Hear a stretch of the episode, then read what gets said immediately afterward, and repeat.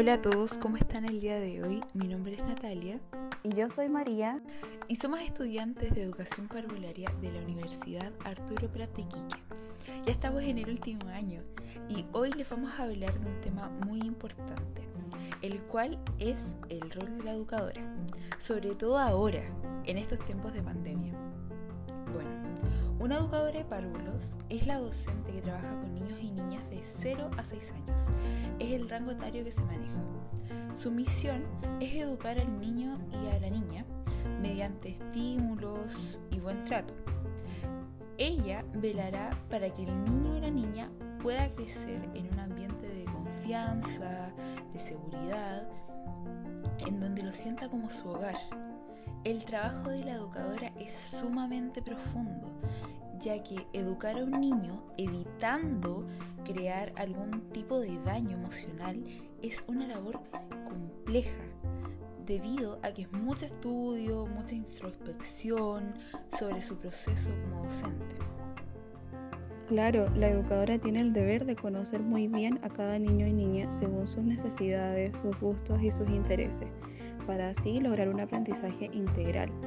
Cuando se trabaja con niños de tan temprana edad, es necesario conocer cómo se desarrollan, qué habilidades y capacidades, tanto físicas como cognitivas, pueden ir desarrollando, eh, presentándole estímulos donde puedan ser protagonistas, donde vayan sintiendo y conociendo su entorno de manera libre y autónoma. Producto de la pandemia se ha visto modificado el rol de la educadora, ya que los establecimientos educacionales cerraron sus puertas, ha tomado aún más importancia la vocación de cada una de las docentes, donde rápidamente tuvieron que reestructurar el diseño y planificación, trabajando en conjunto con el equipo pedagógico en acompañar y guiar a las familias, ahora de manera virtual, siendo flexibles en cuanto al tiempo de adaptación a la nueva modalidad y realizando actividades educativas con materiales de fácil acceso para las familias, con recursos que tengan en sus hogares, siendo el equipo en conjunto el que se reúne previo a las clases o reuniones que tengan con los familiares, los que eh, realizan las planificaciones y luego de hablar con los apoderados y de tener una retroalimentación de lo que están viviendo en sus hogares respectivos, de cómo se están sintiendo y de lo que han podido observar en cada uno de los niños y niñas, el equipo pedagógico realiza sus evaluaciones. Así es, siempre una educadora se ha tenido que relacionar estrechamente con las familias, pero ahora las familias son las encargadas de ejecutar este proceso. Para eso, la educadora complementará los conocimientos de las familias desde un punto de vista profesional, explicándoles cómo estimular de forma eficiente a sus hijos, sus necesidades, poder ver qué partes se necesitan reforzar mediante el juego y en la cotidianidad, sobre todo ahora que no tenemos los mismos insumos ni los mismos espacios que puede ofrecer el establecimiento educacional. Las docentes dentro de la reestructuración que les tocó realizar tuvieron que aprender a trabajar con la priorización. Esta priorización la entregó el Ministerio de Educación con la finalidad de que fuese una herramienta de apoyo para los establecimientos educacionales que permite minimizar las consecuencias que se pudieron haber producido por la pandemia de coronavirus, que sabemos tienen que haber eh, consecuencias al no tener las clases presenciales.